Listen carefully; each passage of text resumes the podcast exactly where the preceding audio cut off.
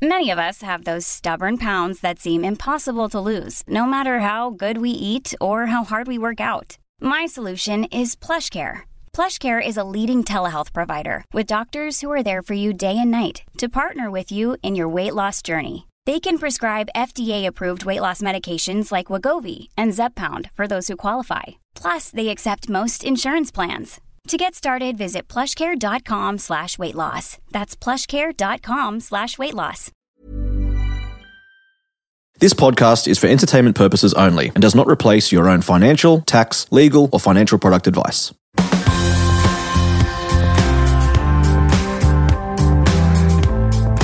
Hi, everyone, and welcome to My Millennial Money Medical. My name is Dev Raga, and in this episode, we discuss the concept of margin of safety and how it applies to investing, but also to business and accounting. You actually may be surprised how perhaps we may all be using this concept even outside of investing, particularly when it comes to our personal finance. If you want me to discuss a specific topic or if you have a specific question, don't hesitate to contact me via Twitter or via Facebook. Now, for those of you that are new to the channel, there are three main aims educate, be empowered, and also be entertained. And if you're stuck on what to do in terms of broad principles, there are just five pay yourself first, invest the money, reinvest dividends, do it forever, and always automate every step. And remember, money is just a tool. It doesn't bring you happiness. Use it as a tool to make your life a little bit better, but most importantly, the lives of people around you a lot better.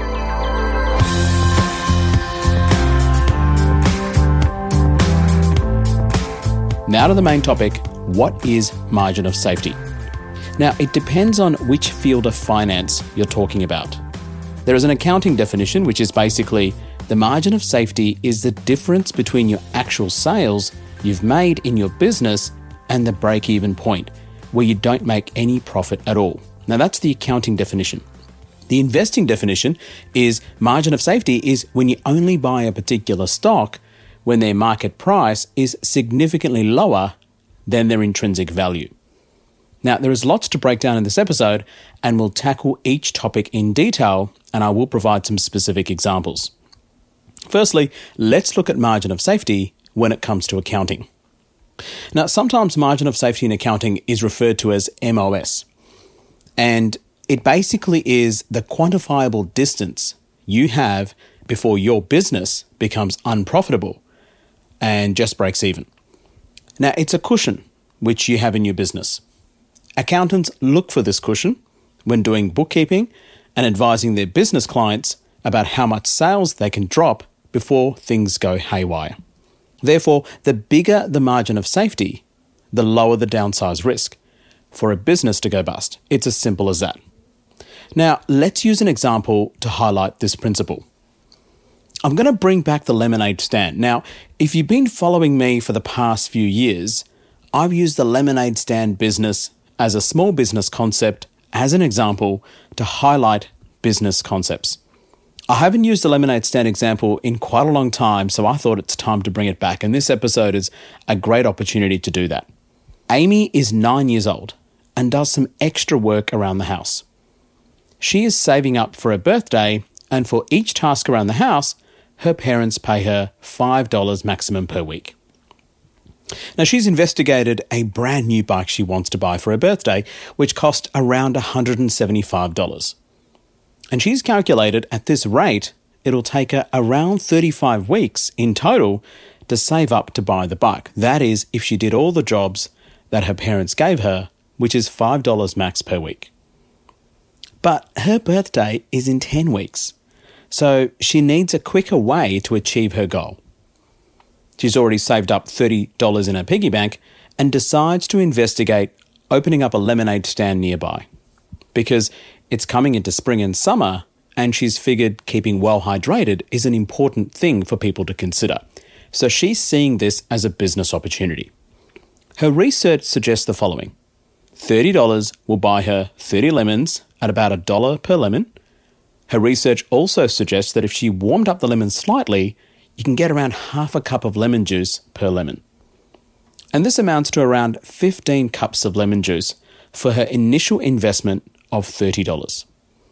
Now, to keep things simple, her parents are going to loan her the initial paper cups, the stand, helping with the signage, so she's lucky those costs are not required to be accounted for. Come summertime, Amy starts her business, and after her first weekend, this is her figures. She decides to sell a cup of lemon juice for a price of about $4. The total cups of juice sold is around 15 and her gross earnings is $60. Her total cost is $30, so her gross profit is $30. Now, Amy's break even point would have been at around the 8 cups of lemon juice mark, which is around $32 revenue. Remember, her cost is $30, so she needs to sell that in order to break even if she's running this business. And her break even point was at that 8 cups of lemon juice mark. So it's clear that after she's made about $60 in total sales, she has a margin of safety. So, how do we calculate Amy's margin of safety? It's actually quite easy. The absolute figure for margin of safety, or the equation, is actually margin of safety equals total sales minus the break even point. That is the sales at which you break even. So in this case, Amy's total sales was $60. Amy's break even point was at $32, which is around 8 cups of lemon juice. Now, it's actually seven and a half cups, but you can't sell half a cup of lemon juice, hence why I've included the eighth cup. Therefore, the margin of safety in absolute terms for Amy is $28. Now, the margin of safety can also be represented and calculated by a percentage. Now, the formula for this is margin of safety equals the actual sales minus the break even sales divided by the actual sales. So, using Amy's situation, the percentage margin of safety is total sales, which is $60, minus break even sales, which is $32, divided by the total sales, which is $60. So, her percentage margin of safety works out to be 46%. That's actually quite an awesome margin of safety. A lot of businesses actually run on much smaller margins of safety than this. Now, that's a very basic example of how margin of safety can work in a small level business.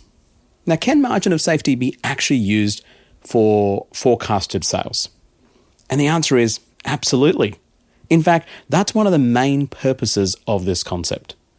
Businesses can forecast their growth in the future and how global events may affect their business, and this therefore affects their margin of safety. For example, in a small business setting, let's say an ice cream truck, an ice cream business may have much narrower margin of safety in winter months in Melbourne than during summer months when prices can be actually jacked up, and therefore have a much safer margin of safety during those hotter, warmer summer months. Now, can margin of safety be applied to the whole business, or does it only need to be applied to individual departments of a business? Now, you can actually apply this concept to every individual department or the entire business. It doesn't really matter. Some companies and some businesses may have a very high margin of safety in one particular arm of their business, whilst having a much lower margin of safety in other aspects. For example, for banks, they have various arms of their business lending, insurance, financial advice, branch businesses, which is basically for retail customers, investments, and risk. So each arm of their business may have a completely different margin of safety. And they may have a margin of safety for their entire business as well. That's called a combined margin of safety. So, what is actually deemed a good margin of safety for businesses? Now, this is actually quite a tricky question, and it often is a great question if you're interested in valuing and buying an entire business. Generally speaking, the higher the margin of safety, the better it is. And sometimes it's also valuable to calculate your margin of safety in terms of units sold. So, in our example with Amy's lemonade stand, she would need to sell eight cups of lemon juice in order to break even. So, the formula for this unit level margin of safety is actual sales minus break even point divided by the selling price per unit. In her case, the selling price per unit was $4 per one cup of lemon juice. So in Amy's case, the actual sales was $60 minus the break even point, which was $32, divided by $4, which is around seven cups of lemon juice. Now, I sort of calculated her margin of safety to be eight cups because you can't really have half a cup. Remember, we calculated the exact level is going to be seven and a half cups. So, seven to eight cups seems reasonable. So, what does this mean? Now, this means that Amy has a buffer of seven to eight cups of lemon juice before her business becomes unprofitable. Or another way of looking at this is if she sells seven extra cups of lemon juice, that directly translates to her profit. Now, does margin of safety actually work well for seasonal businesses? Now, this is where marginal safety is actually very important. So, yes, it absolutely works for seasonal businesses. Now, there's a saying in finance and investing that is, make hay when the sun shines. This means Amy needs to absolutely smash out a lemon juice business during the spring and summer months in anticipation of the winter lows, where business won't necessarily do that well because people don't need to keep well hydrated during the winter months. So, going back to why Amy started her lemon stand in the first place, Remember, she wanted to buy that bicycle, which was going to cost her about $175. And she figured out that opening a lemon stand is going to be the quickest way to get there, as opposed to doing chores in the house for their parents, which only pays $5 per week. And remember that it would take her 35 weeks at a current pay rate at work at home to buy her new bicycle, which cost 175 bucks. But if she sold lemon juice to perhaps three weekends in a row and sold 15 cups per weekend, she could achieve her goal in a much faster time in those three weekends. So she takes the risk of losing money if her business doesn't do well, like storms or bad weather, etc. And she has to calculate her margin of safety to find out how many cups of lemon juice she can afford not to sell to break even. It doesn't change from the fact that her primary goal is to achieving her green dream of buying a bicycle at a much faster rate than working. Remember, that's the primary goal for Amy to achieve that. Does this scenario resonate with a lot of people? Now, it certainly resonates with me. Now, we all have jobs. We may all have jobs to go to.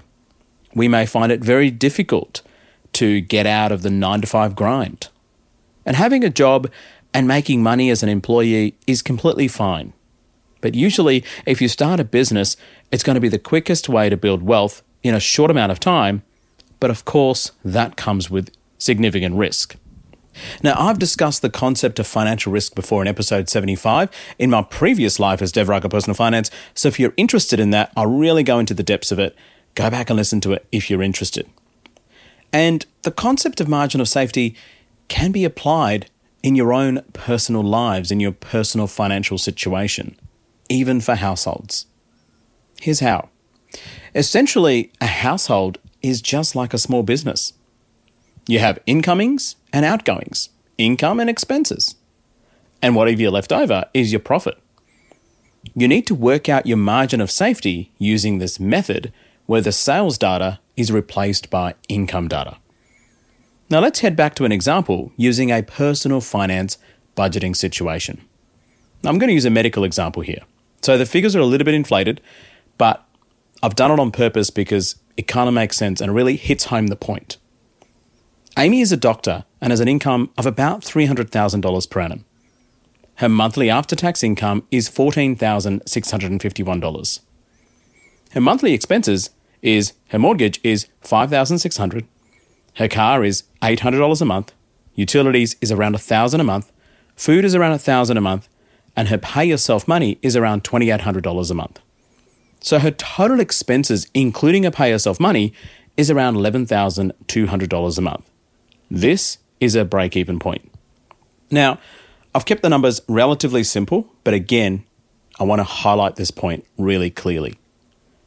Therefore, using the formula, her margin of safety is 14,651, which is a total sales or incoming, minus the break even point, which is $11,200, divided by $14,651, which are total incomings, which is the actual sales.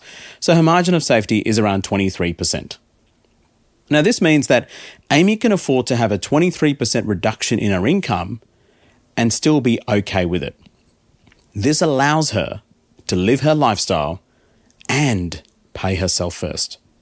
Now, some people may discount the pay yourself first fund in Amy's case and say that figure shouldn't be included in the break even sales. I feel differently. My view is you must always pay yourself first, so you need to take it into the account as an expense. I don't particularly like it when people compromise on that.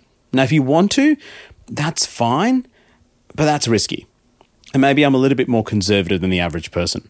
And that's why, even in retirement for me, I plan to pay myself first 20% of after tax income and let my portfolio grow over time, which means that I could spend all the 80% of leftover money and still not be that worried.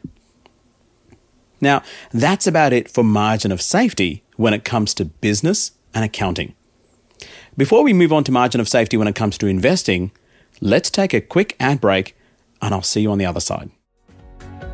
If you're after personal financial advice, don't get it from a podcast. If you would like help based on your own personal situation, head over to sortyourmoneyout.com. Click Get Help, and we'd be happy to introduce you to one of our trusted advisors. Our panel of advisors, mortgage brokers, and accountants work with clients all over Australia so they can connect with you wherever you are. That's sortyourmoneyout.com and click Get Help. If you're struggling to lose weight, you've probably heard about weight loss medications like Wegovy or Zepbound, and you might be wondering if they're right for you. Meet PlushCare, a leading telehealth provider with doctors who are there for you day and night to partner with you in your weight loss journey.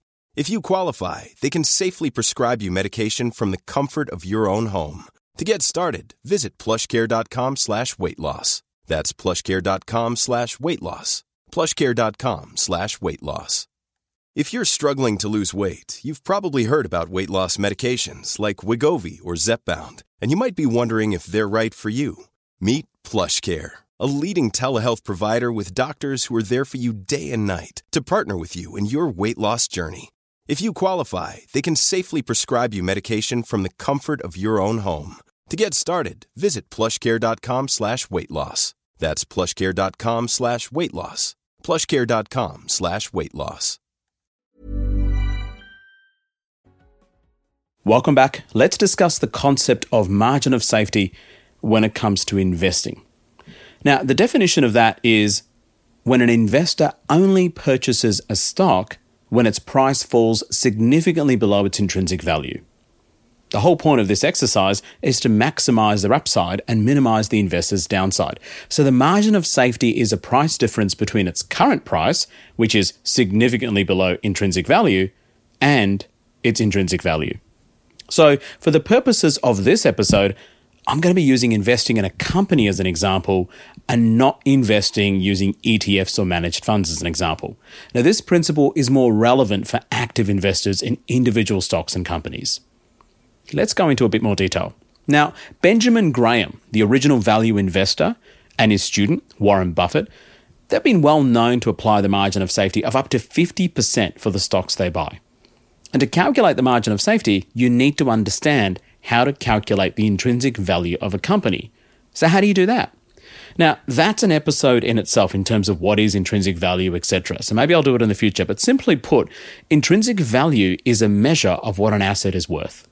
And usually, financial analysis try and come up with a figure for a particular business or a company. Now, there are a number of metrics which can be used to calculate this, and there's no one way to do it. So you can use management of a company, governance structures, industry performance, benchmark performance, total assets, earnings, cash flow. Now, some of these are qualitative factors, some of these are quantitative factors. So there's no universal way of coming up with the intrinsic value of a business or company. And there are a number of other finer principles within this topic, like discounted cash flow, market risk. So it's an ep- episode in itself, which probably I'll do in the future. But you get the idea. It is what a business or company is worth. And you need to come up with a formula to calculate that. And there's no universal formula. And that's the trick. And once you've come up with that figure, once you calculate that, it's usually expressed as a share price. Now, to calculate the margin of safety, then, you need to apply a discount to the intrinsic value. And this can be based on your personal strategy. So, as an investor, you may want to apply a 40% discount to the intrinsic value. Remember, Benjamin Graham and Warren Buffett, they applied a 50% discount to the intrinsic value once they've calculated it. Now, your you know, personal strategy might be 40% discount. And this means you won't even think about buying that company stock unless it falls up to 40% below its intrinsic value, which you have determined. This discounted price is called the price target. Now, it should be noted, this process is quite subjective and doesn't guarantee an investor's success. But having a systems based approach to finances or investing enables you to be as objective as possible. So you're not only acting on pure emotion, it kind of gives you a GPS tracker to keep you on track. Now, I teach medical students, and the first thing I say to them is you're not going to fail the OSCE station in this particular exam if you get the diagnosis wrong. That's not what it's about. It's about having a systematic approach to taking a history and performing an examination. Because if you don't know the systems, then you're more likely to make mistakes and your diagnosis will be wrong anyway. Whereas if you have a good system of history and good examination technique and use a good investigative algorithm, then you're likely to get the diagnosis right. And systems and processes in medicine, just like in personal finance, should be reproducible and should result in a similar outcome. And just like in business and accounting definition of margin of safety, essentially this concept in investing provides a buffer. It provides a cushion to protect the downside for you, the investor. Let's use an example to highlight this concept in more detail. Let's go back to the example used before when Amy was a doctor with a monthly after tax income of $14,651. Again, big numbers, but I'm using it on purpose. We established her personal finance margin of safety was around 23 percent or $3,451 per month. All of her pay yourself money she invests is already gone into passive ETFs. So, with a margin of safety money, which is the leftover money that she has of $3,451 per month, she wants to actively invest. She investigates a company called XYZ, who provide virtual room services for medical professionals. And basically, rather than each medical practice having a reception, this company provides a virtual reception for multiple practices.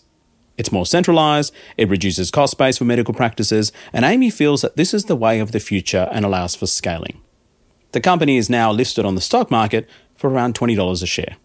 And after some analysis, and I've done episodes about fundamental analysis in the past, if you wish to go back and listen to it, but after some of her own analysis, Amy has come up with an intrinsic value for the company of around $15 per share.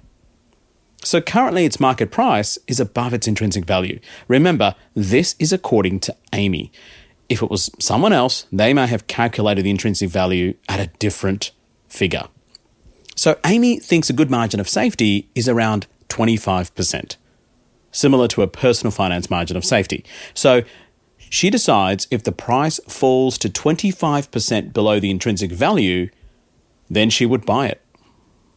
This means the price has to drop to at least $11 for Amy to buy this particular stock, company XYZ, which basically specializes in providing virtual room services to medical services. Now, after a few months, there's panic in the markets. The Reserve Bank of Australia has basically said they're going to raise the interest rates, and this means there is risk that investors may pull their stock market investments and more safer places. They're going to put it into high interest accounts and bonds, etc. And this has an undue effect on the market, and the whole market crashes. Along with it goes company XYZ. Its price is dragged down as well, despite having good cash flows, despite having good earnings per share and good PE ratios. The stock price tumbles now to $8 from its high of $20. That's a huge drop.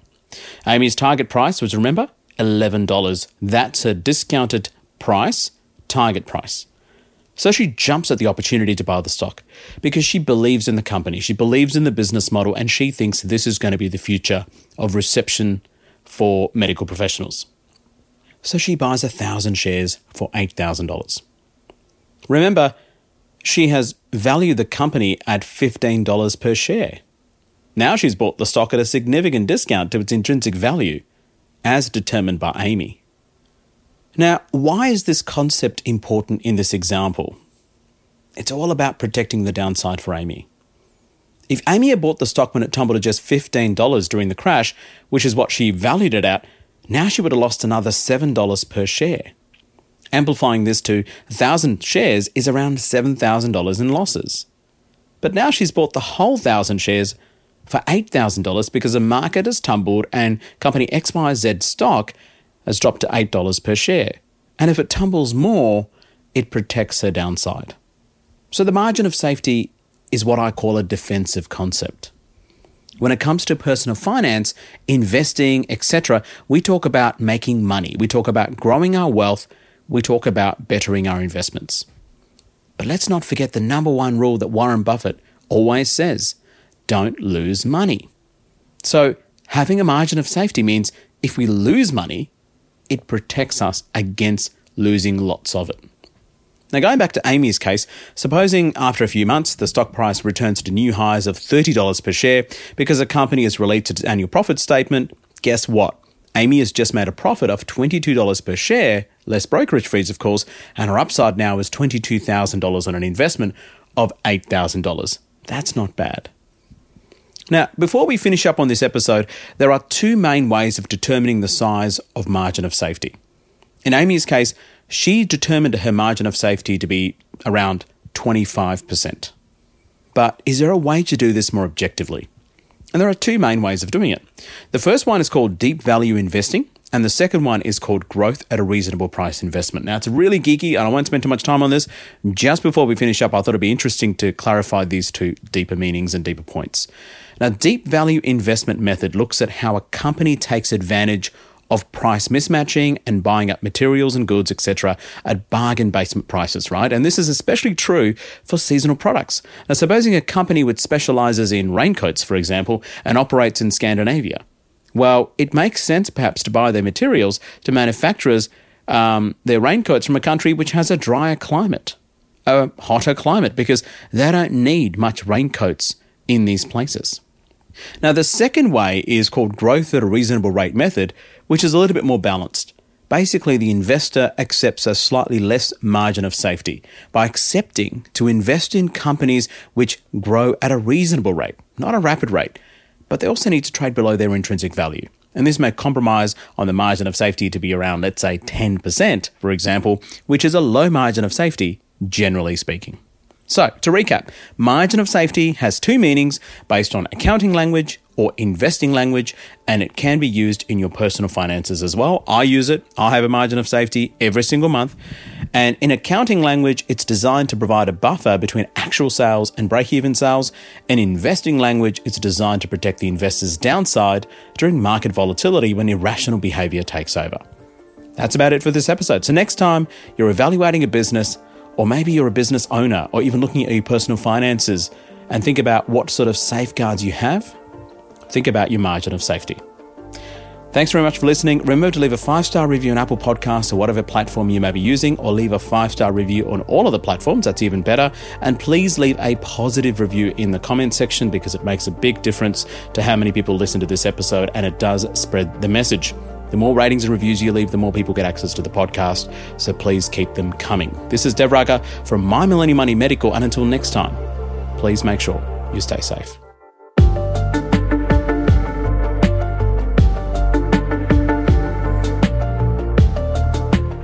We acknowledge the Darkinjung people, traditional custodians of the land on which our studio sits, and pay respect to their elders, past and present. We extend that respect to Aboriginal and Torres Strait Islander peoples who may listen to our podcast. This podcast is for education and entertainment purposes. Any advice is general financial advice only, which does not take into account your objectives, financial situation, or needs. Because of that, you should consider if the advice is appropriate to you and your needs before acting on the information. If you do choose to buy a financial product, read the product disclosure statement and obtain appropriate financial advice tailored to your needs. Cymo Interactive Proprietary Limited, the publisher of the podcast, is an authorized representative of Money Sherpa Proprietary Limited, which holds financial services license 451289.